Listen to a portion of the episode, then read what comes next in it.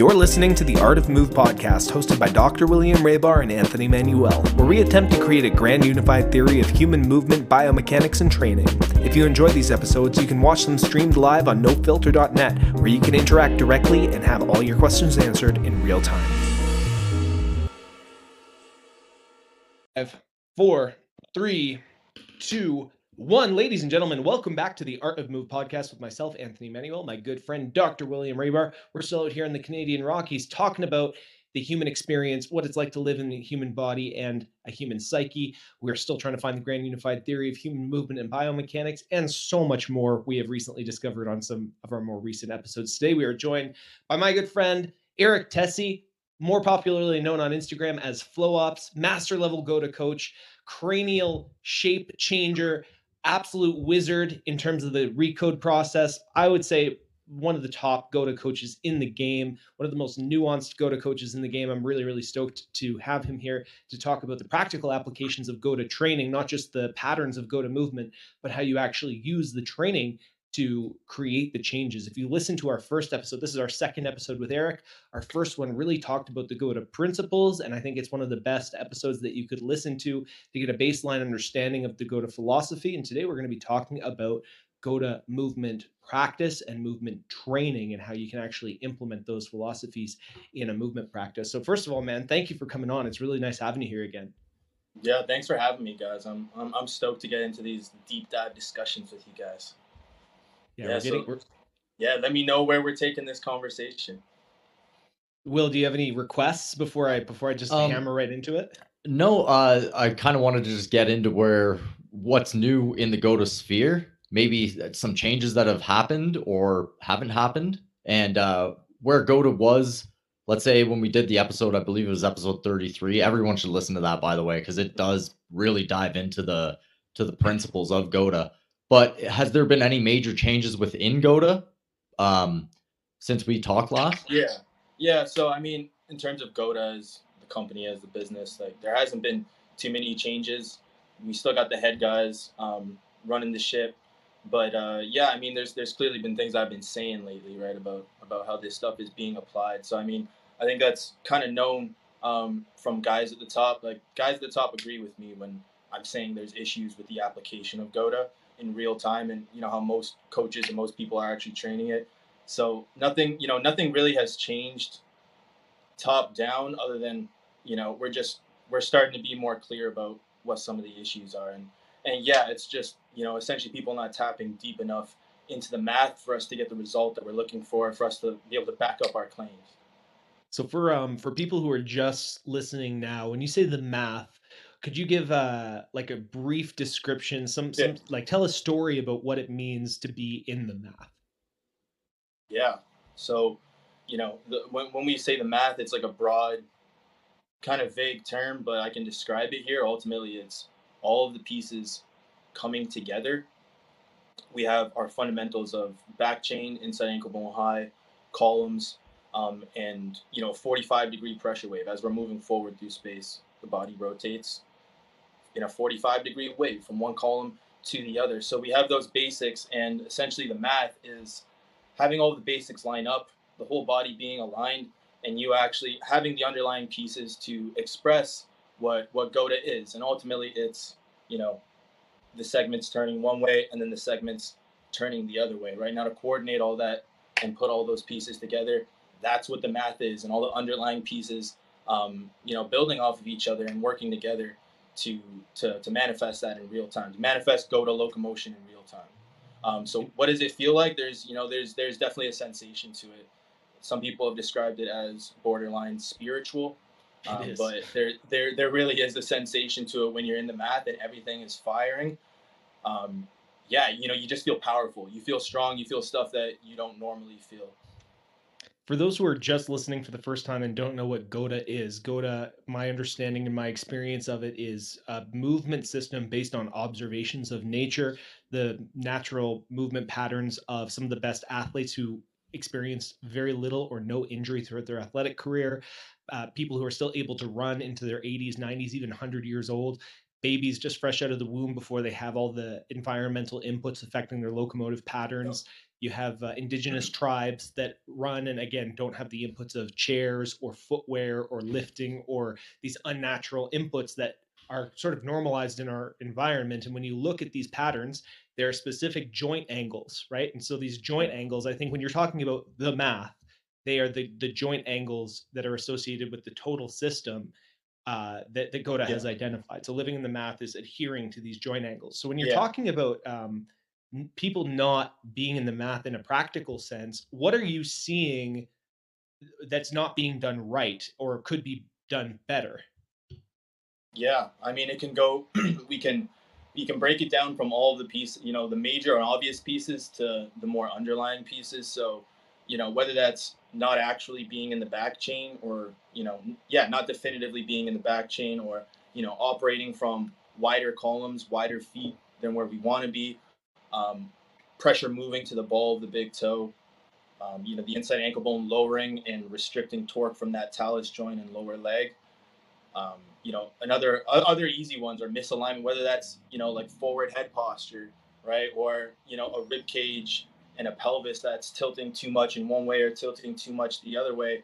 Um, you know, mouth breathing is another easy one. So there's a lot of things that are that you kind of see more often. Than, there's a lot of things I see more often than not where there's ultimately missing pieces, right? So it, it has to, and, and the reason why the pieces have to be there is because what we're trying to do is such a difficult like task. Our body is so used to the framework that's already moving through and holding itself up against. So it's you know these training inputs when we are hyper focused on what's actually going on in the training setting.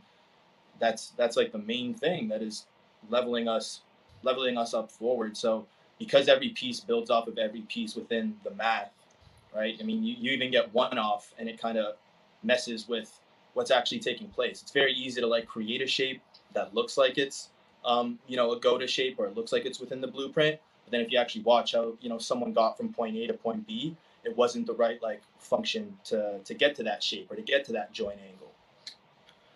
So there's a lot you described there. There's, you know, inside ankle bone high. There's uh, landing on the outside. There's being in your back chain. Where do you mm. usually start here? Where do you see the issues being within, let's say, the coaching community, and uh, how do you address it piece by piece, layer by layer? Where do you start? Yeah, yeah. Well, I mean, I would, I would say it's kind. Of, there's a little bit of that individual context. I would say to like what each person is going through, but ultimately a good place to start is like deeper layers of alignment. Like where's my rib cage in space? Where's my pelvis in space? Where's my shoulder blades? My neck? And you know like am i actually leveraged with my center of mass um, in the back chain? Like those basics along with the foot platform and the foot structure are a really really good place to start in my opinion Hmm. Yeah. When you're talking about a, a, pelvis and and rib cage alignment, that's something that yeah. I remember GOATA certain GOATA coaches were really criticized for yeah. to a degree because they would, you know, they'd have these dramatic rib flares or these Donald Duck butts, but they're like, it doesn't matter. I'm in the back chain. My hips are behind my ribs. Yeah. So when you're talking about an optimal alignment of you know your your pelvis to your rib cage i noticed that about working with you because you know you and i did quite a bit of work together you helped me with my own recode stuff and that emphasis on you know the, how my rib cage was angled in relationship to my pelvis actually gave me more range to articulate in my hips and i found that really interesting. It gave me more yeah. access to my back chain. So when you're when you're um when you're looking for this optimal pelvic rib cage alignment what yeah. are you looking for and what inputs are you trying to give to people? Okay. So that that pelvis and rib cage for for them to you know first of all like the spine is, you know, so a, a pelvis and rib cage, they can tilt, you know, either anteriorly or posteriorly, right? So that can manifest as a spine that is, you know, starting to really curve or a spine that is starting to really round, right? And ultimately, there's going to be a sweet spot for that. And we know that in upright locomotion, there is going to be a layer, an element of extension and, you know, curvature, right? I, I don't want to use the word lordosis, but there's an element of that extension and curvature, okay? Now, again, the the concern is when that curvature starts becoming too much. Then essentially what ends up happening is the the joints of the lower back they start compressing, and then with that, what you would see visually from the other pieces of the rib cage and the pelvis is again they're starting to tilt too much in one direction. So you know, the best way I can put it is that there's a sweet spot for every single cue that you can think of. Every single like postural adjustment, joint angle, there's a sweet spot to, you know, optimally operate um, within that context for every cue. Okay, so um, one of the criticism I, I've heard is that with all these cues, a person's Yeah. walking around and they're just way too into their head and Yeah. ruining their own neur- neurology, letting Uh-huh. everything loose and go. How do you reconcile that? How do you Yeah. uh, have all these cues within your head and at the same time naturally flow your body? Will man. And that's why that's like that's you know it's a perfect segue into what we it's perfect with what i already talked about right? That's why we got to get the training setting stuff right? Because you know you want to think about this stuff. You want you know it's hard not to think about this stuff first of all because it's a whole new paradigm especially people who are into this stuff and obsessed with movement. It's very hard not to think about it. But ultimately yeah it has to translate into subconscious movement behaviors right? So i totally agree with you that we can't we can't really be thinking about this stuff all the time and we shouldn't be thinking about this stuff all the time it needs to translate into subconscious behaviors. So you know when people start thinking that they really have like the wrong idea i guess or they're you know they're, they're trying to poke a hole in it. Um, so you know you want to think about stuff now and be conscious of stuff now so that later down the line you don't got to think about it so much right? And that comes down to you know the everyday behaviors that you're building right now to, to be a GOATA. And of course that comes down to the training setting inputs and you know actually like flossing through the articulation of these joint segments through the right sequence through the right alignment um, with the right joint angles with the right pressure And uh, like for, from my experience too, I found the recode setting was really, really useful, and especially if I was in a higher frequency setting. The nervous system inputs are really, really strong. Uh, but then when I was going for a run, for example, it's it's harder to think about all the different cues simultaneously because you want to get, kind of get into this flow Yeah. of running. So what I would do, well it's like literally impossible at that speed man yeah, yeah, but but what I what I would do to sort of uh, reinforce the pattern, reinforce uh, you know the different layers of it was I would do uh, intention intervals. So rather, you know how like people like I ran for five minutes and walked for five minutes, right? I would run for five minutes with an emphasis on feeling inside ankle bone high and that pressure mediation from the ankle. Then I would Nice. switch to the the sensation in my hips. Then I would switch to the sort of figure eight pattern that happens naturally, that Nice. reciprocation in the shoulders, right? And so I would do these intention intervals and I would go from one to the next, focusing in on it. And what I found was when I would go to and from, I wouldn't mm. lose it as much because I, I would spend a dedicated block of time yeah feeling and and again coding into my nervous system what this input felt like, how that pressure mediation happened, and I could go up and down the chain, Yeah. shifting my focus so I could code it in. Right? It's practicing cool, practicing the inputs. Yeah, and that's that's where it gets tricky because there's so many pieces. We're dealing with the entire human body here. So it's like you literally can't especially early on, you literally like can't cue everything all at once. You try and get as close to, you know, the math as you can, but ultimately when you start this process, you know, you're throwing yourself in the fire. Right? You're throwing yourself in the fire. I'm Woda, you know, and I, I'm trying to kinesthetically figure out right now the difference between, you know, a right loading pattern a right releasing pattern and a wrong loading pattern, a wrong releasing pattern. Right. So again, that, that's like actually a perfect way for you to train it and a perfect way for you to like break down the different pieces because again, like when you are doing this, it's not all going to happen right away. It's impossible. Well, I've, been doing GOATA for about two years on on my own, uh, but I do do it like Anthony Anthony said there. I go Mhm. piece by piece and I meditate on it, and I really try to feel it. And just like any anything else, a behavior change, you have to input it over and over and over again for it to become subconscious. So that makes sense to me, right? Where I think a lot of the criticism comes in at the time that you're doing it, you're really in your head but that's not the intention for the long term. The intention Yeah. is to drive it into your subconscious. But with that said, um, one of the other 80 20s that I got is being in your back Yeah. chain versus your front chain. Now, what do you believe is happening? Because the front chain doesn't go away when you're in your back chain. What do you believe is happening in the front chain when you're in back chain dominance? Do you understand that? Well, like where I'm going with that? Yeah, yeah. Yeah. There, there's an element of obviously those front side muscles are going to be firing. Let's put it this way: in the most simplest way, those front side muscles are obviously still firing. You, obviously, everything is firing. but the the backside tissues, your glutes, your hamstrings, your calves, like all that is firing more. It's, it's you know it's taking on more of the force in terms of you absorbing and releasing that energy or just holding yourself up against gravity. So that's really like what we're trying to do. When you stand in the back chain, we're trying to get you away from um, you know quads and like abs kind of sensation more towards a butt and a hamstring sensation and you know again a, a lengthened kind of feeling in your lower back versus when that center of mass is too far forward or that hip is too far forward you know you're to have like a compressive sensation at your lower back. Um, so again it's kind of just shifting the mass shifting the what muscles are firing most to you know take to take on the stru- to um, support the structure right and again we're trying to lean towards those literally the backside muscles we want those to be doing the most work so the uh, the maybe the the muscles in the front chain are more stabilizing, or they're uh, like lengthening and and maybe taking advantage yeah. of some of that elastic uh, reciprocity that happens to and from. You yeah. know, I think of my you know I think of what what my abs feel like after I do a bunch of back chain dominant sprints. The next day, it's mostly in through that TVA and like a little bit in through my obliques. But I remember when I was more front chain dominant and I used to do sprints, like my whole like even my rectus yeah. abdominis would just be like yeah. I felt like I did a bunch of crunches, right?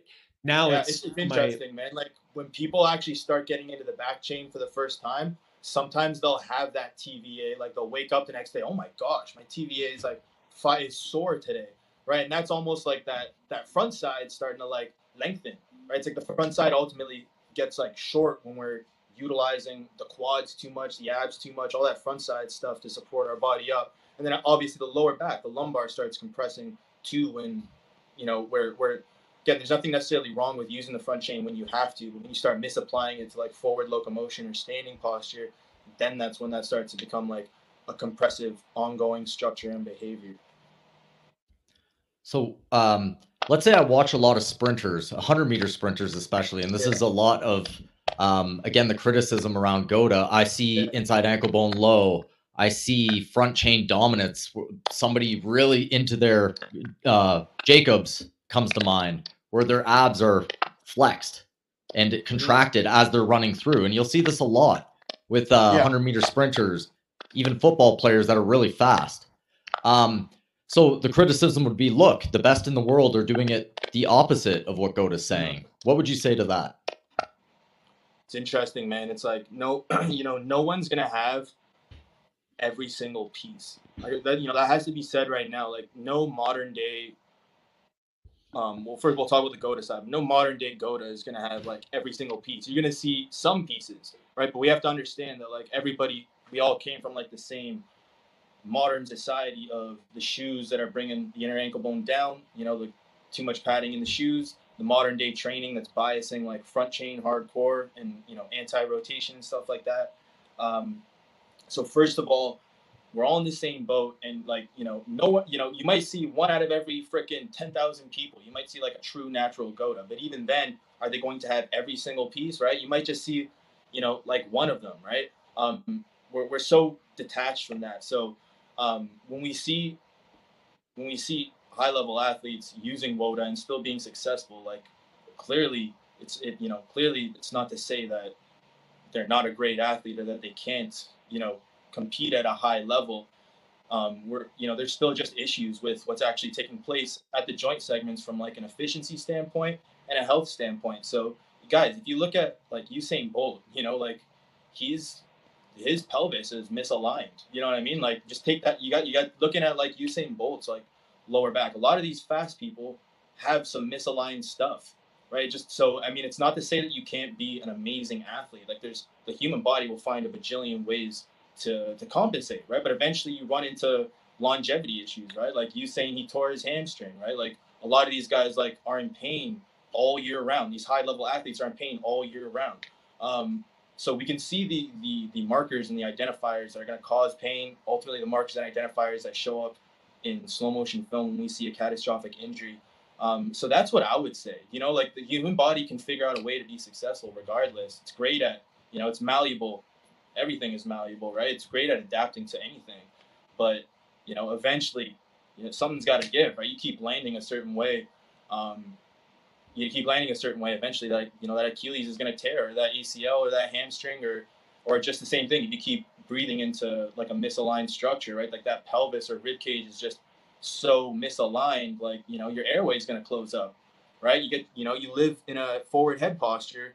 You know, you're going to feel like you have a really tight airway. So there's there's always a cause and effect to this shit. Even though, yeah, these you know, there's athletes out there who are killing it and moving through a world of blueprint. So let's talk a little bit about that breathing piece because I have seen you kind of talk about if you have your airways aligned, if your posture is aligned, if your rib cage and your pelvis relationship is kind of aligned, then you're in a state of decompression all Yeah. the time. And so, Yeah. can you explain mechanically what's going on there for people who might be like, how is that possible? Like, we're always being pulled down by gravity. How can we be decompressing? How can we be lengthening all the time if just just with good posture? I think that would be something cool Yeah. for people to kind of visualize. For sure, for sure. So like the the posture or the alignment is like what's setting the tone for the airway to be more open in the first place, and it can even go like deeper with that. We're talking, you know, we're going to be talking about craniofacial stuff and like jaw structure and stuff, but um, you know, it, it ultimately starts there, right? So there's all these people. You can say rib cage, you know, shoulder blades, pelvis, even like your feet, right? Like wide feet. That's not going to be good for like you your airway. Um, but ultimately, when you take a breath into an aligned structure, right, it is the expansion that's taking place at the diaphragm, pelvic floor, lungs. Um, it's ultimately increase of here's your pelvic, if here's your rib cage and here's your pelvis, right? The space in between that is going to increase, right? And that's not going to happen as a result of you lifting your rib cage up to like create length or you, you know, curving your lower back more to create a feeling of length, right? The length is coming from the air moving into an aligned system, right? Mm. So that's an, an open airway. The air moving through an open airway is what is creating the space between your rib cage and pelvis, which is what real decompression is. Does that make sense, guys? That, that makes sense to me. Does it make sense to you, Will? Yeah, it makes sense. The only uh, criticism I would have, and this isn't so much Yeah. a criticism, just uh, an observation, is I was taught that uh, pelvis aligns with the rib cage right over top of itself, and Yeah. I know that GOATA has the butt behind Yeah. ribs, right? And uh, you know the old saying where it's a canister, and if you bring one part of the can forward from the other, it's easier to crush. Therefore, um, you're misaligned if your ribs are ahead of your pelvis. What would you say to that? Yeah, th- in that terms of airway. Like that, it's yeah. I mean, there's a lot of camps that like believe that that rib cage and pelvis has to stack. So what I what you start to realize is like you die because you know I learned that way too, and it's like man, how do I how do I work back chain with that? And then eventually you realize it's not a matter of them stacking. It's a matter of like the tilts. If you look at them as puzzle pieces, it's a matter of the tilts being at the same spot based on like the position that you're in and the action that's taking place right? Like if you're in a deep squat, for example, like the tilt of that rib cage and pelvis is going to look different than if you're just standing upright, right? But ultimately, it's those two tilts, you know, married, married with each other, okay? Um, and then you can go and get your butt back, get your center of mass back, hinge at the hips, and get your your spine forward, right? And have that that rib cage in front of the pelvis. So it's ultimately like a flaw, you know. So so when you breathe into a stacked rib cage and pelvis, right? It you know if, if you have those two, the tilting of the rib cage and pelvis correct, you're gonna have an open airway. So they're not necessarily wrong, but the problem is is that you're still in the front chain. You know, we can't sacrifice one for the other. You need to be in the back chain for forward locomotion, but you also have to have your rib cage and pelvis aligned so that your airway is open. Right. And it's just a matter of like working through that and figuring out, oh, where where's my sweet spot of rib cage, pelvis, spine position, etc. Okay, they're aligned. Okay, now I'll go and get in the back chain. Okay, now I'll take an inhale through there and you can still feel, okay, I'm still getting that like open airway sensation. I'm still creating the expansion.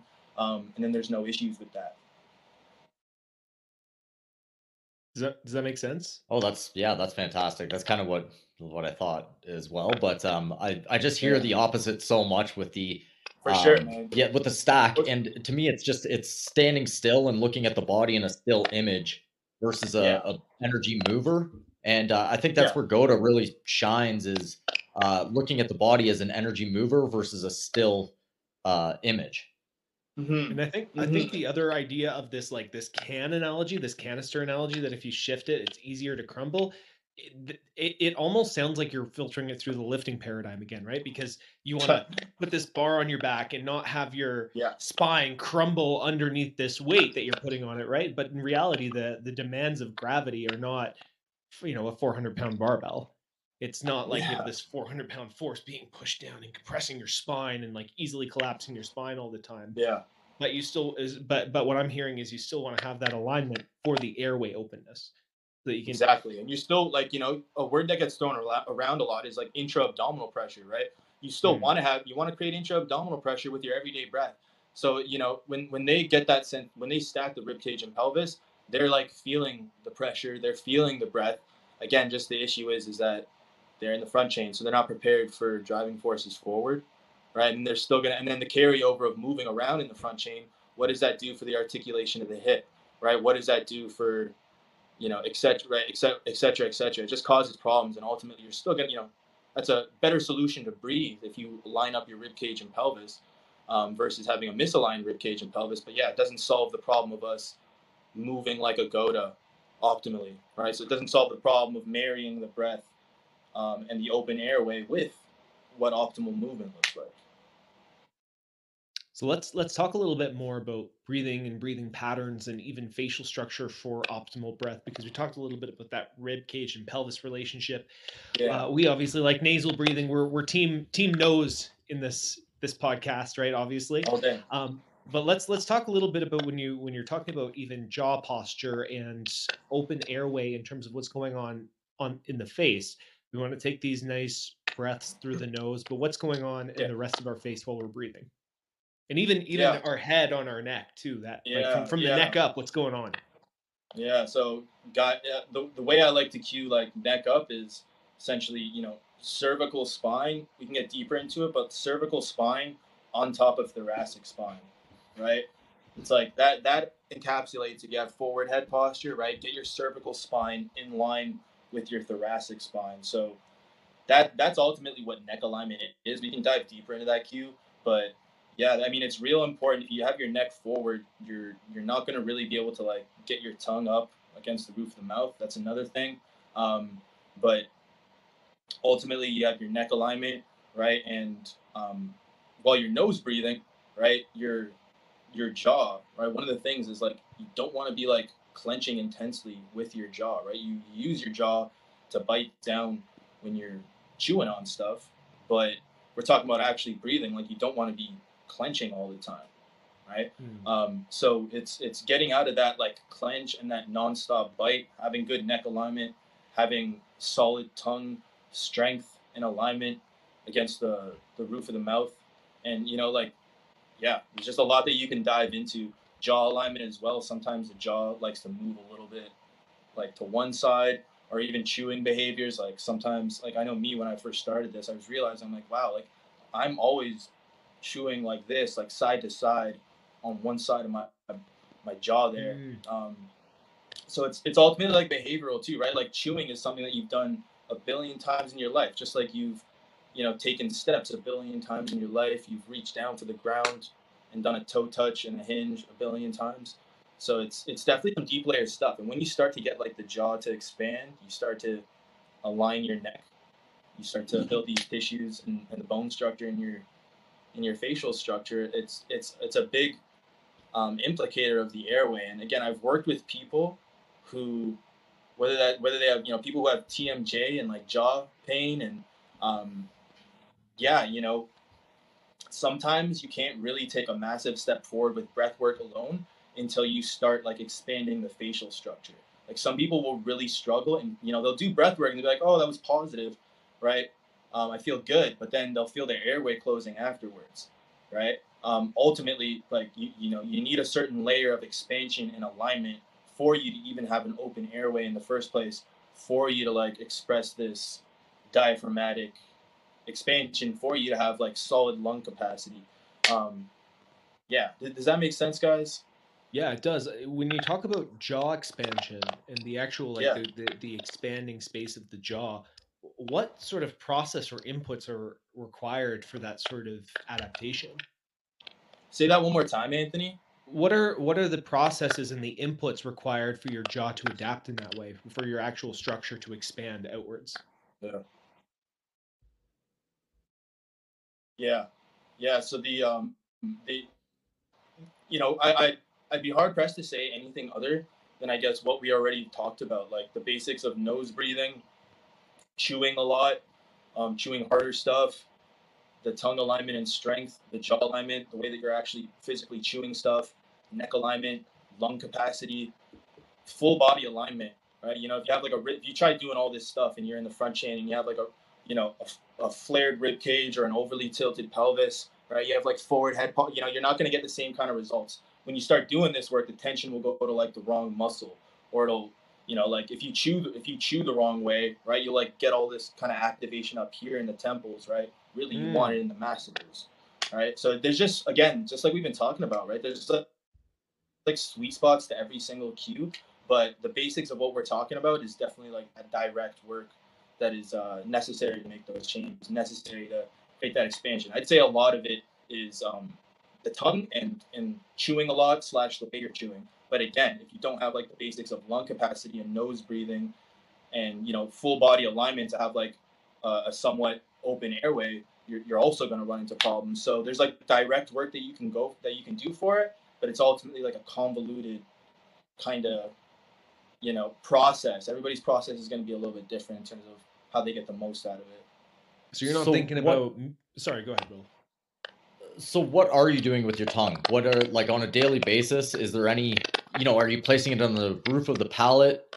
Are you doing any neurological hacks, let's say with the vagus nerve or the uh, hypoglossal nerve, in order to facilitate that um, the jaw alignment or the tongue alignment? What are you doing during the day with the tongue? Yeah. So I mean, you you want your tongue to subconsciously be on the roof of your mouth, creating pressure, and it's the the back part of the tongue ultimately that is creating this pressure. A lot of people will get confused and start pushing way too much with the front of their tongue and in the roof of their mouth. It's that back part of the tongue that's creating most of that pressure up and forward. So the tongue itself is informing um, much of the the upper jaw growth the tongue pushing into the palate. Um, and that also, again, too, it's like another piece that's going to fractionally open up the airway. Like when you get your tongue in the right spot, it's actually activating that vagus nerve, and you should like feel your body want to start breathing deeper, want to start breathing lower and slower, um, light, more light too. Um, so, so that's that's a big one, man. The tongue and and yeah, the the chewing, the chewing, chewing mastic gum, man like that alone like you go chew mastic gum for for 30 minutes and like you know your jaw will just be on fire. Sometimes i What look at is myself mastic in the gum? mirror after chewing mastic gum and like i laugh at myself. I have like a huge freaking like facial pump. It almost looks stupid. Um but but mastic gum is tree sap man. It's tree sap uh it's like growing up in the mediterranean. Yeah, it's greece is, is what uh, greece is popular for it it's a it's it's a tree called natural. Chios Chios mastia is what it's it's so hard and, and harder than regular. Yeah so so it's this tree sap that's harvested from again, yeah it's a it's a tree sap that, uh, from this tree I think called the Chios mastia tree harvested off of i- in a Mediterranean island off of the coast of Greece. And uh, yeah it's it's pretty exceptional stuff. I have uh, I have a little canister of it as well and it it doesn't taste like anything other than like a mild like almost like a little bit of a piney tree sap. But again you get your neck alignment Yeah. right you you get you get a little bit on both sides so again you're not doing the one side chewing and you, you start to chew it and you do you get this like huge huge jaw pump. It looks really it looks start to look like the GigaChad after like 20 minutes of chewing it. It's really funny. And Yeah, Sean yeah, Beddington is surprised saying- how like intense and how powerful the activation is. Sean Sean here is uh, one of our audience members is saying that humming is also a, a really good thing for for jaw alignment and posture. So if I guess if you get that, i- i- one of the things that I find interesting is when Yeah. some people get that tongue alignment, I'll put the tongue to the sort of line where my teeth meet my gums. And some people have a hard time swallowing or humming or even breathing. Like the challenge for most people is like how much pressure and suction can you create upwards while still maintaining some of these other functions like swallowing, like nasal breathing. you know this um so you don't do any mewing or do you do you do any uh, any mewing or, or specific exercises for that or is it mostly just alignment work and breathing and uh and the mastic gum Yeah, yeah. I mean, you can do a. I, I'm I'm hard pressed to like call mewing mewing because you know it's it's supposed your tongue is supposed to be there as a byproduct of like you know the development and alignment, lung capacity. You know this this starts obviously in like the developmental age, like you know kids like breastfeeding and stuff. That's where this like starts your tongue alignment. Um, so it, it should you know your tongue should be there automatically, but yeah, you can definitely mess with like as a, as an exercise, pushing hard into the roof of your mouth with that suction, with that pressure. Um, yeah, you can definitely mess around with it. That's something that I do. Um, that's that's part of what I do. Not every single day, but um, the concept actually is called hard mewing, just driving hard pressure Hmm. up into the palate, and again specifically through that back part of the tongue. Um, yeah, yeah. So I mean, I, I do mewing, but like you know, it's not something I'm thinking about 24 seven. Like I need to push my tongue up. Like I trust that my tongue, I can feel that my tongue is up as a byproduct of you know everything else that I'm doing in the holistic conversation as a whole. and that was something that i noticed when i did a lot of nasal breathing and then i started learning about jaw posture and tongue posture um, i had a little bit of a background in pranayama yogic breathing and they have a cue called the baga which is where you put your tongue on the roof of your mouth and that's like this thing that's supposed to help you control your prana better and, and control your breathing better and so i noticed that like i'd been doing all this nasal breathing work with brian i did all this alignment work doing the GOATA with you and then I was just noticing that oh, I have a naturally good tongue posture. My tongue is naturally sitting on the roof of my mouth without me having to do it. You know, I'd been mouth taping for a little bit, and I stopped mouth taping, and I, you know, the the feedback apps and stuff that I have on my phone. I'm not snoring. I'm, I'm still breathing through my nose for most of the night, as far as I know, Nice. uh, even without tape, which is pretty cool. Yeah, that's awesome. I I think that's like a long term goal, right? Not having to use, not having to use any tape when you sleep. It's it's building up the building up the lung capacity, building up the nose breathing behavior, building up the the tongue strength, building up the tongue suction. All those things are ultimately gonna make you nose breathe and not open up your mouth while you're sleeping. So that's kind of like a high level concept right there is to like stop using the mouth tape once you develop this stuff. Hmm. I kind of think of it in the same way that like once you do a certain amount of recode work, you kind of develop this fascia integrity that keeps you within these patterns and the patterns become more efficient and you have this te- it's the tensegrity right you can have like a facial tensegrity and a tongue te- tensegrity and, and all this tensegrity that kind of helps that jaw posture that's been my experience anyway we just uh we lost eric there for a second he'll he'll sign back in he was probably just uh lost the, some battery on his phone but have you messed around with any of this stuff Uh, you're talking to me? yeah yeah yeah, Yeah. Um, not really. Uh, here and there, I haven't had a mewing practice so much to say, but I do do face yoga, uh, Nice. quote unquote face yoga, and I I can show you. I open, do that tongue, pull my tongue in either direction with my hands, like forcefully, and try to um, activate my muscle from that. So I do actively do that, but I'm gonna try what you've been saying, actively push into the top palate and do it for you know intervals. I'm gonna try the mastic gum and uh, see where that goes. Yeah. Yeah, man, go ahead and do it for like uh, 15 seconds, multiple sets. You know, it's a great time to do that is before bed, because then you're informing like you're informing yourself of the tongue alignment that you want while you're sleeping. And again, the tongue, like it informs a lot of this. Um, it forms a lot of the nose breathing, right? Ultimately, what you want is like people don't realize how much suction and pressure there is. Ultimately, you want there to be so much suction and pressure while your mouth is closed that you can actually have like a subtle separation between your teeth. Right? That's how, and just think about that for a sec. Like that's how much pressure you want from your tongue that it's actually like slightly separating your jaw, right, while your mouth is closed. Obviously, when we're talking, that's not going to happen. You know, when we're chewing, that's not going to happen. But as a baseline, like, you know, mouth jaw posture, that's how much you want the tongue pushing, right? So there's separation between the teeth. Do before bed, and you actually like you're leveraging some of the the byproducts of like nose breathing better. One of the interesting byproducts of doing a lot of this work and, and having a lot of this awareness is and i don't know if it's related because it could be something completely unrelated that that caused this but i i used to get a lot of like micro allergic reactions to different foods where i would feel like my sinuses were really stuffed up and like i'm talking about like healthy foods like things like bananas or like you know like a fresh cheese or something like i would just get these like micro allergic Yeah. reactions where it was hard to breathe through my nose and I'd get stuffed up and I'd have to blow my nose all the time. And I just found I have like I, I haven't changed my diet that much. I've been eating way more dairy, which used to you know stuff me up quite a bit. Maybe it's actually the gradual exposure to dairy that's that's helped this. But Hmm. um, I noticed that I just don't have that stuffy sinus, like can't breathe out one nostril, but I can breathe out the other. Like I just don't have that anymore. Yeah. And if I do, I'm just doing that nasal and blocking technique that uh, Yep. that Brian Mirabella teaches and that you teach in your course as well. Um, but I I just don't get that blocked nostril sensation anymore since doing this work as much. I don't even have the allergic reactions to different foods as much as I do, and I can just like power breathe through my nose without getting schmutz everywhere. You know, like I remember watching this uh, this fruitarian guy. His argument was like the reason fruitarian is so good is I can breathe through my nose. And he did like that in front of the mic for like 10 really, really big breaths and nothing came out.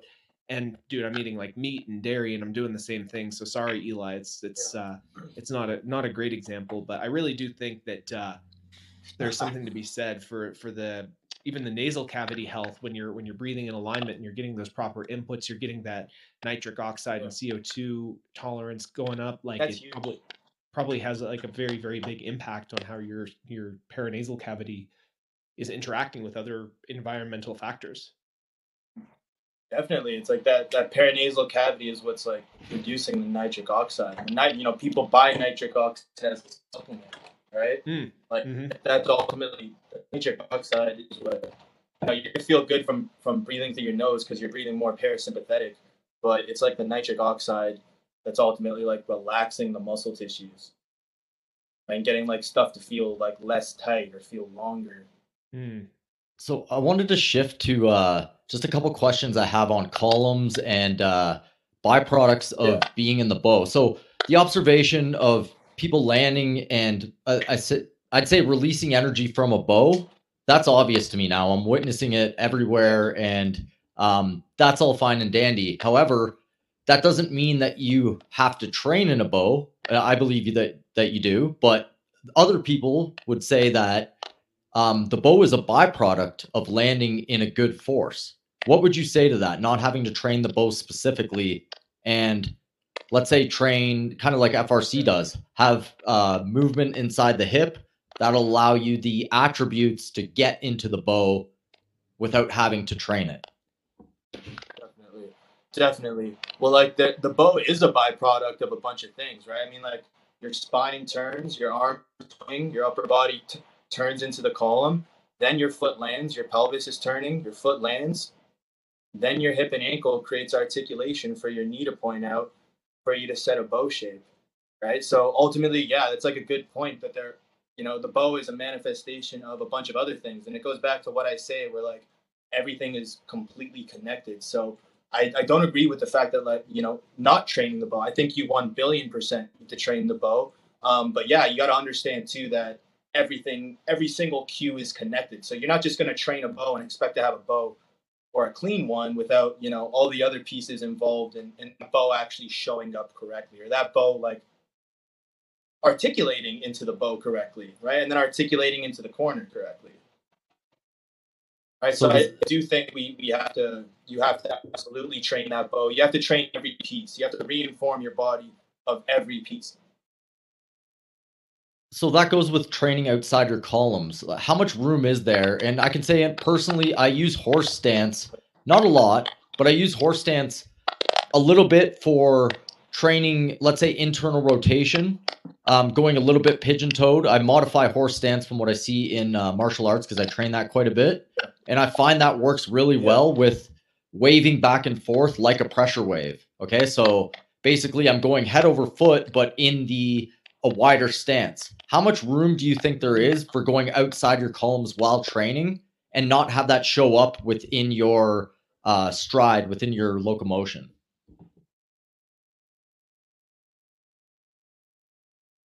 I really like the freeze frame. That's pretty hilarious, eh? It's it's a good uh good um uh input there. Just to kind of elaborate on what he was talking uh what he was talking about in terms of training the bow. I've been thinking about this a lot too because it is uh it is ultimately a nervous system input and so when you're training the bow you're training those muscles to fire in sequence for that load and release pattern so it's it's as much of a nervous system input as it is an uh, an attribute training input, right? But sorry, we, we just you just got cut out. The question was how much room is there for training outside of the columns without it starting to mess up your locomotion? That's a man. That's a that's a great great question, Will. So, um, let you know, let's put it this way: like when we're moving forward through space, you know, what's the what's the fastest way to get forward? Right? It always has to come back down to you know. I mean, it's not to say that there aren't other things that are important, but I do think forward locomotion is at the hierarchy, right? Like forward movement is our main task. Okay, driving forces forward is our main task.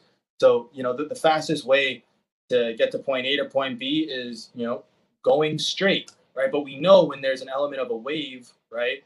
We know that that's more efficient. It's actually going to get you faster, get you there faster when you stretch out that wave, right? So when when we start thinking about wide columns, really wide columns, or you know what what ends up starting to happen is that wave starts becoming a higher frequency wave, right? And the movements to, to get there start being bigger than what's required, right? And you stretch that wave out, right? And it's actually taking a lot longer time for you to get from point A to point B, especially if you were to like think about how that would carry over into, you know, forward movement or actually, you know, man, that actually playing out in real time. So, and, and that's actually like another thing I can say, which is like what we see, what I see a lot of is you know these waves being like way too big and you know from what i observe i'm not saying you're getting outside of the math but what i observe is like a lot of the times people will get outside of the math once they start making those waves too big right and at the end of the day that's more relative to like um, lateral locomotion so that's that's kind of my final commentary on that brother is that um, we start going a little bit wider we start making those waves a little bit bigger that's more like lateral movement again at the end of the day though we are primarily designed to go forward. So I don't think there's too in the training setting. I don't think there's too much leeway. I want those ankle joints right underneath the hips because again, we're all we're all we we coming into this process moving forward through space and holding our body up in the the WOTA blueprint, the blueprint that we've already defined to like not be optimal for forward movement. So I'm always like, you know, very much so concerned about getting back to that that base base structure. So it's not to say that there's not going to be carryover from doing a horse stance for for what you're looking for. But if we can bring it back to like forward locomotion, you know, I, I wouldn't want to. I wouldn't give my client, uh, uh, you know, anytime my client's like wider than this, I'm going to tell them to bring it back. If you start going out here, I'm going to tell you to bring it right back.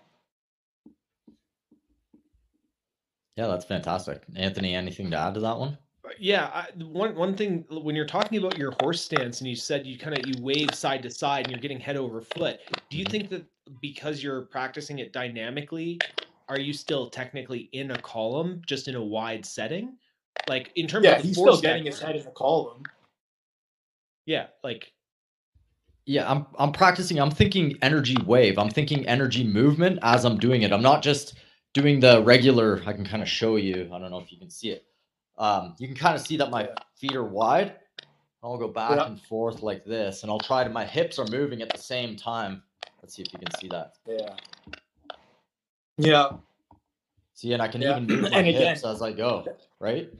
Very little. So, so I don't brother, do this a lot. It really but... reminds me.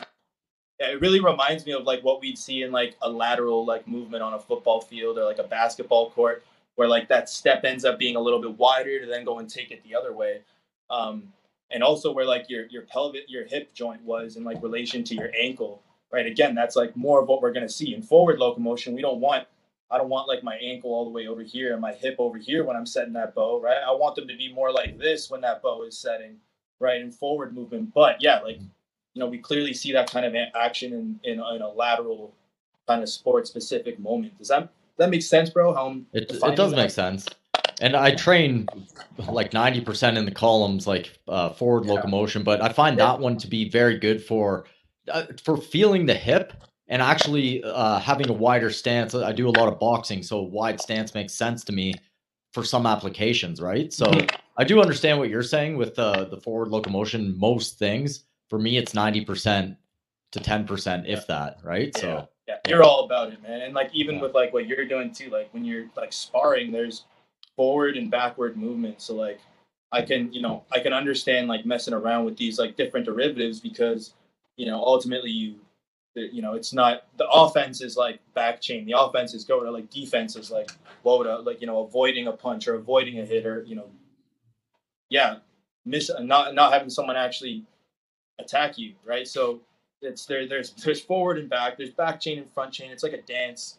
Um but yeah you understand my concerns when i say just getting people right? People are ultimately people are in pain. People are confused right? My thing is like hey let's just get you guys back to you know let's get you guys back to the baseline stuff So if you if you had an athlete that you were training like an NFL guy, when you're talking about that wide stance, it's kind of like a hard cut, right? These Yeah. guys obviously need to be prepared to do some of these maneuvers in game day. They they aren't just focusing on forward locomotion. Unless they're like, even if they're like a big like 400 pound dude like bricking through the freaking field, they they need that ability to laterally cut. Would that be a way that they could kind of train that? They want to almost like train a bow and a corner action in a wide setting. Is that is that how you would approach that? Mm-hmm. Mm-hmm. Um, yeah, I mean, you can do you you know there you could still and they're gonna do the thing is is that they're gonna be doing most of these drills, bro. Like at practice when they're playing with their team, they're gonna be doing dude. They're gonna be getting a crap ton of reps every single day during scrimmage during practice. So like my my concern is is like I'm trying to get you guys like the basics of alignment and forward movement. And yeah we can inform the athlete like how we'd want that lateral wider step to take place. They need to be able to do that on the field. Then that's where a lot of the injuries are going to happen too right? So like you would want to do that correctly. It's important that you do that correctly. Um but yeah i'm not going to like go out of my way to give them like a wider exercise Gotcha. because again they're getting so we can still have that conversation with them they're getting so many reps on a daily basis when they're with me or like when it comes to like what i want to do with them yeah, I'm more concerned with like that base base forward movement base posture base breathing. Hmm. My so so my my thought too is like if they're getting a lot of the repetition on the field on practice and the goal is to kind of make these subconscious movements would would you not want to like even even do like isolated drills where it's like because that's where the injuries take place right? And, and a lot of the the GOATA mentality is longevity of your joints and longevity of the tissues so like would you do isolated drills Yeah. where they're changing directions and it's like we're going to try and get the math as like as good as possible as you're changing directions here um, would it be more dynamic like obviously you don't Yeah. want to spend a ton of time in wide columns in a static setting right like you you wouldn't want Yeah. that necessarily but Of would course. you would you show them drills would you try how would you subconsciously reinforce that pattern when Yeah. they're when they're like in that game day setting and Mhm. when they're getting that that those tons of repetitions at practice Yeah, I, I definitely think it's still relative to inform them of that. Like Hmm. when when I'm with them, going out of my way to to give them those those exercises. Like you know, I, I haven't done that with any athlete I've worked with. Like going out of my way to give them something wide. But what I do know is that ultimately the same function of forward movement and lateral move, like it's the same, right? So if you can like properly set a bow when you're moving forward through space, and you can properly like articulate and get into these joint angles that we're looking for, you know, I, I have trust that like when it's time to move laterally, your knee is not going to want to just go in to absorb force. Your inside ankle bone is not going to want to collapse because you know it'd be a different story almost if lateral was like a different structure and sequence, but ultimately it's still the same sequence, right? It's a femur head and an ankle that's turning back and out after your upper body turned, and then your upper body will turn, and then your you know hip and ankle will corner the other way. They'll change direction. You know, it's it's the same thing except now we're making a bigger wave rather than a, a lower frequency wave when we go forward. So, um, you know, if the, if the basics and the fundamentals are down, I'm not like worried about that change of direction moment.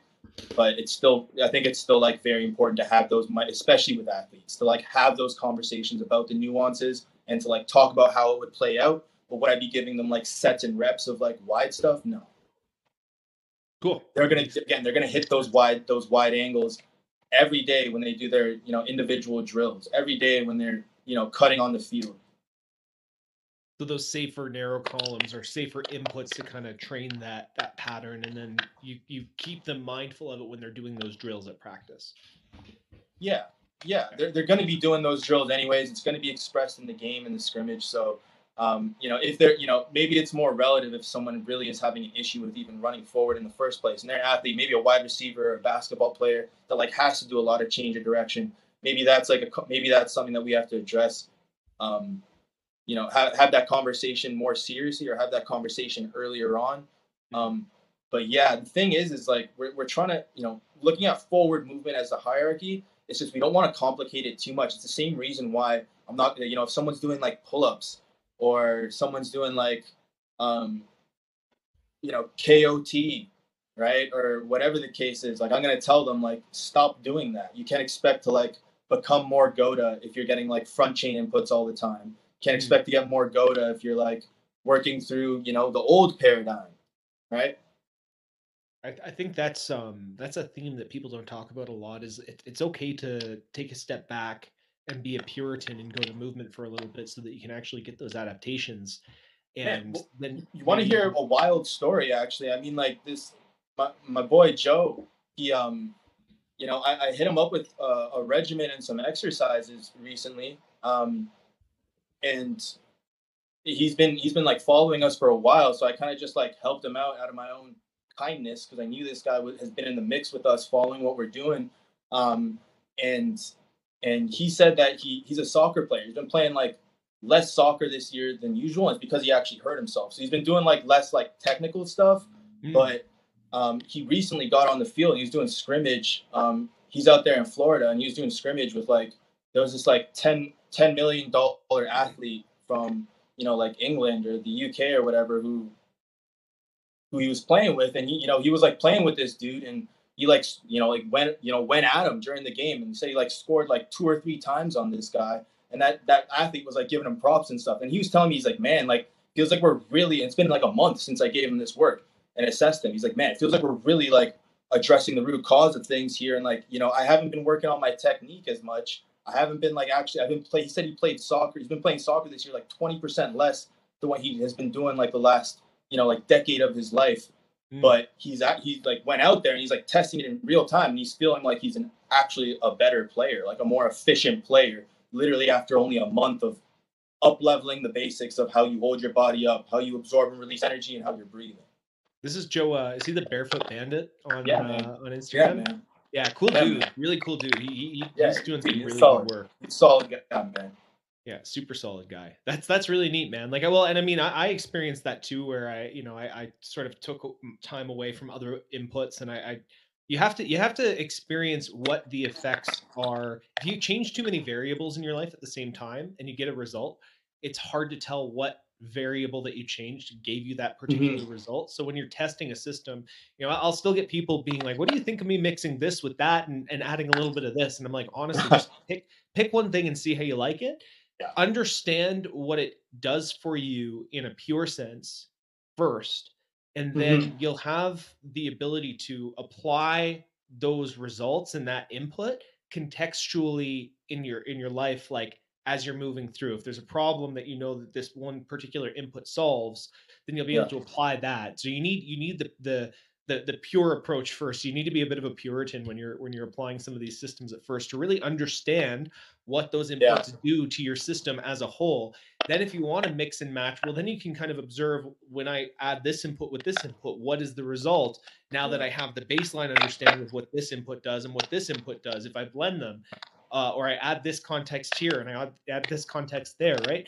it it uh, you know even even just as an example for uh, you know when when you and I were doing work together, I would experiment with doing breath work before or after or just not at all you know mm-hmm. um, and and to see how that would affect my my tissue quality and my nervous system state and all these different things for the adaptation and uh, you know I, I found that for the most part if i did breath work first i was able to access a little bit more. If I did it after, I would calm my nervous system down. Yeah. I wouldn't get that nervous system burnout that I would sometimes get after doing like really intense workouts. Yeah. Yeah. Yeah, I find with cool. uh, it's like you never really know until you test it. Mm-hmm. I find with athletes, I, I think a lot of them would get 80 20 if they just chilled out a little bit and added actually added um, more easy inputs, something like GOATA, right? Um, where you're doing less on the field. You're not trying to run through a wall, the David Goggins mentality again, right? Like I have to do more practice, I have to do more lifting. It's like if you just let your body chill out for a bit, then you're going to get more uh, inputs. And this is what I see in the, as a chiropractor as well, right? Like if your tissue's injured, if your joints are injured, you're not going to get output from that joint. Your nervous system will just not let you do it. So it's better to chill out for the most part for most athletes, I think. And that's where a lot of these systems that don't do the heavy lifting may have success. And I have also heard that as a criticism of yours. Oh, um, GOATA's just stopping you from lifting, and then people might be injured, so that's why they're getting success. I just wanted to to throw that out there, right? Even yeah. though I don't I don't well, buy what, that. What does that say about lifting yeah, well, yeah. Uh, you know, what does that say about lifting then? yeah, uh, well, no, I'm yeah, with man, you on this, right? People's nervous system yeah, yeah, I know we're on the same page, but talking about the nervous system, it's like, yeah, I think people's nervous systems are are re- way more jacked up than people realize, and like you have mm. to like regulate your own nervous system to even like realize like how much better you can feel. Like I totally agree with you, man. A lot of these athletes, the patterns are more in, like deeper into the system, right? They're they're they're like under more stress because their livelihood is based on their performance, like physical performance, and this stuff's even more important for them yeah, it's and you know GOATA isn't. That's the thing too. It's like ask Anthony, man, like Anthony, is GOATA really like that easy? You know, like do a rocker. Dude, no, no, GOATA, GOATA is not properly. like do rockers properly for five minutes, and tell me if you're not absolutely obliterated. I I would I used to get when I first started with you the expectation was to train every day and I would have to take days off because I would get the same nervous system hangover feeling as if I maxed out my deadlifts sometimes.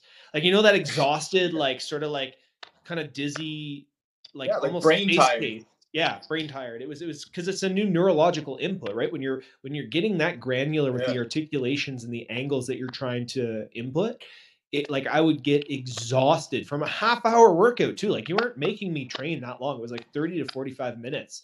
And I would like I'd have to take days off after like three or four days when I first started because I was just zonked. Yeah, it's it's it's tricky, man. Because even before, like you were probably doing longer GOATA workouts, but you weren't like tapping into the mat the same way that I was getting you to tap into. No, I still have I still have my old video on my Instagram of like my my half hour my GOATA morning routine that I used to do, and I watched it back. and was like, holy shit! Like I was way off. Like when you're talking about these sweet spots and these nuances after like working with you for for the months that we worked together, I was like, shit, I I saw it and I understood it, but I didn't viscerally get it. And once I started learning the, the articulations, like you said, those sweet spots, really honoring and paying attention to the fact that there is actually yeah. specificity to these inputs that we're trying to train, right? I I hit those efficient points. And when you when you talk about it being, I remember messaging you once. I ha- I went out for a run, and I was like, I felt this toe fold on the release on the corner of every step that I had, and I was like, oh my God, this is the same pressure mediation that he's getting me to do when he gets me to do those toe tuck rocker exercises. It was like, oh shit, it's a fractal. It's all the same thing. The singularity, all that like woo stuff that they're talking about. This is the singularity. And I felt it and I like got, I got getting goosebumps and like the hair raises, you know, just, just thinking about that exact, there was a visceral experience and it was like, I, I got it. You know what I mean? there is something to feeling it, you know, that mm-hmm. like when I go out and I feel at the end of my run and, and I'm locked in, I'm like, whoa, like I, I'm walking around. I'm, I don't want to end my run. I'll just, I'll keep going and just, you know, go at a half pace and just feel, I'm like, this is amazing. I wish every good, everybody could feel something like this. Right. Or getting in the math, getting the pressure wave correct and having such ease when you're running is really uh, something that has to be felt. Right. So there is something to that to being in the math or something that GOATA's really locked into that is real that it that you have to feel in order to to really believe and uh, i know that sounds kind of religious in a way but there is something to this that you've been linear moving for so long and then you lock into a pressure wave and actual having all the parts syncing together and feeling it with the breath it's amazing right the, so the way the way that I describe it is it's a transcendental flow state through kinesthetic efficiency. And that's like the it. only that's the, the the the way that I could sum it up like transcendental flow state through kinesthetic efficiency. I was just saying that like when I felt that Why am I like jumping in on here? Oh yeah, so I was I was telling the story of like when I was going for the run and I felt that release of the energy. It was the exact same force transference as all those toe tuck rockers that you got me to do, and I was Yeah. able to release this energy more efficiently. And I understood what GOATA talks about, uh, where where they talk about it's it's fractals of a singularity. It's all the same math. And at first, when when I heard that, I was like, okay, I co- I kind of conceptually get what you're talking about, but it seems a little woo woo. But then when I Mhm. kinesthetically felt it, I was like, it was like I'd taken like a psychedelic drug or something. yeah, man. It's like when we say the math is real, yeah, the math is real. It's a matter of like tapping into that, the kinesthetics of that.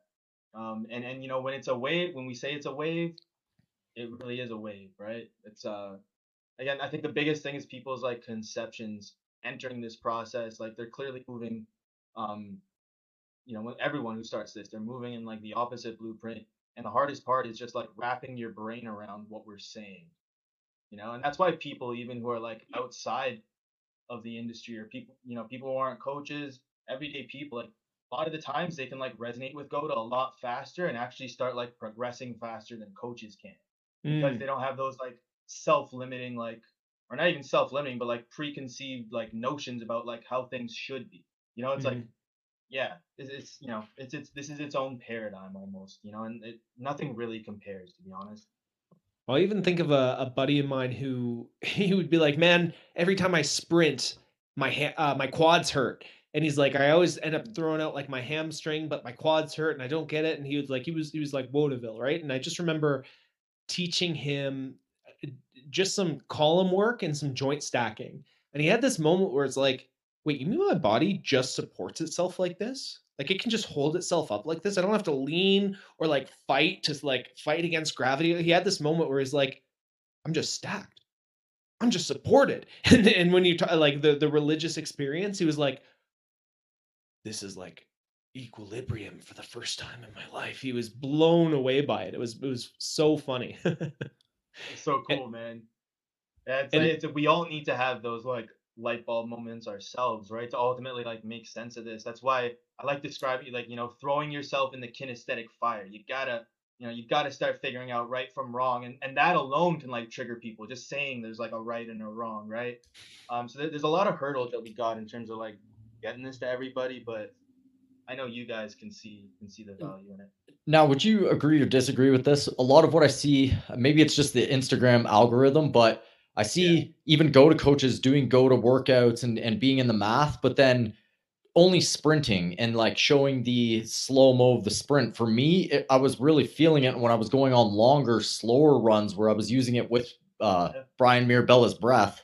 Um, that's where I'm really feeling Mhm. what is true and what's not true because I'm letting my body flow and I'm like, okay, this is, I'm just letting it happen and this feels efficient. There's no lying anymore. I'm feeling it, right? So, or, or I shouldn't say lying, but conceptualizing. It's more just, it's a felt experience. Do you think uh, coaches would benefit more from going on longer, slower runs and really trying to meditate and feel the Yeah. the math? Yeah, I, I think, man, I think your your intuition is serving you correctly. I mean, like slower speeds, right? That's less pressure that needs to be absorbed into a column. So ultimately, like the same way that you know you're gonna want to know how to do a perfect rocker before I start telling you to do, you know, hundreds of drop-ins, right? We gotta, right? We gotta crawl before we walk. We gotta, you know, jog before we run. So that makes complete sense, man. It's like that's you know it's it's easier for you to like absorb force into that structure in the GOATA way you're deeper into the math right once we start sprinting you might see something that looks like a bow but we're talking about you know six seven eight times force into of your body weight into that structure so um yeah it's just a matter of it actually you know you actually getting to that bow you know you having that knee out position being in a way that's done done safely right? And it's not always the case. I do think the average coach the average person would benefit from like long walks long hikes um figuring out the jog before they get into you know high volume sprinting for sure I, I mean, I I even I started people, you taking. know, if I got someone who's sprinting a lot or really wants to sprint, I'll tell them to, you know, I'm getting people to stop. I'll get Mhm. people to stop sprinting for the time being, right? Before and you know, let's figure out this math. Let's get like these details down. If you have the oppor- you know, if you're a pro athlete, you don't have that luxury, right? But the everyday Mhm. person does have that luxury. Let's slow it down, right? Mhm. That's what it ultimately is. Yeah, and guys, you have to feel this stuff. This is a podcast where you're listening to ideas and you can visualize and you can feel it out and you can you'd be like, okay, I kind of get what they're, they're what they're saying. I can observe the same things. You can watch the slow motion videos. You can see it. You can understand it conceptually, logically. You can break it all down, and that's what podcasts are. We're here talking about ideas about movement. Mm. We're here talking about ideas, but ultimately, you have to move. Movement are not ideas movement is movement. So go out and experience these things for yourself. If you want to go check out Eric's work, follow him at underscore flowops on Instagram. You can go to www.fixbackpainforever.com to check out his entry level course where he teaches you the fundamentals of breath work and GOATA.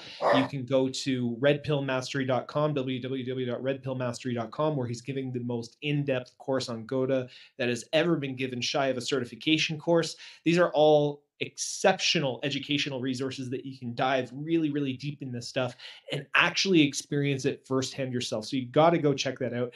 Guys, this was episode 82 of the Art of Move podcast. Unfortunately, I have to get going. I have to go for a run. Actually, I have to do my second workout of the day for 75 hard.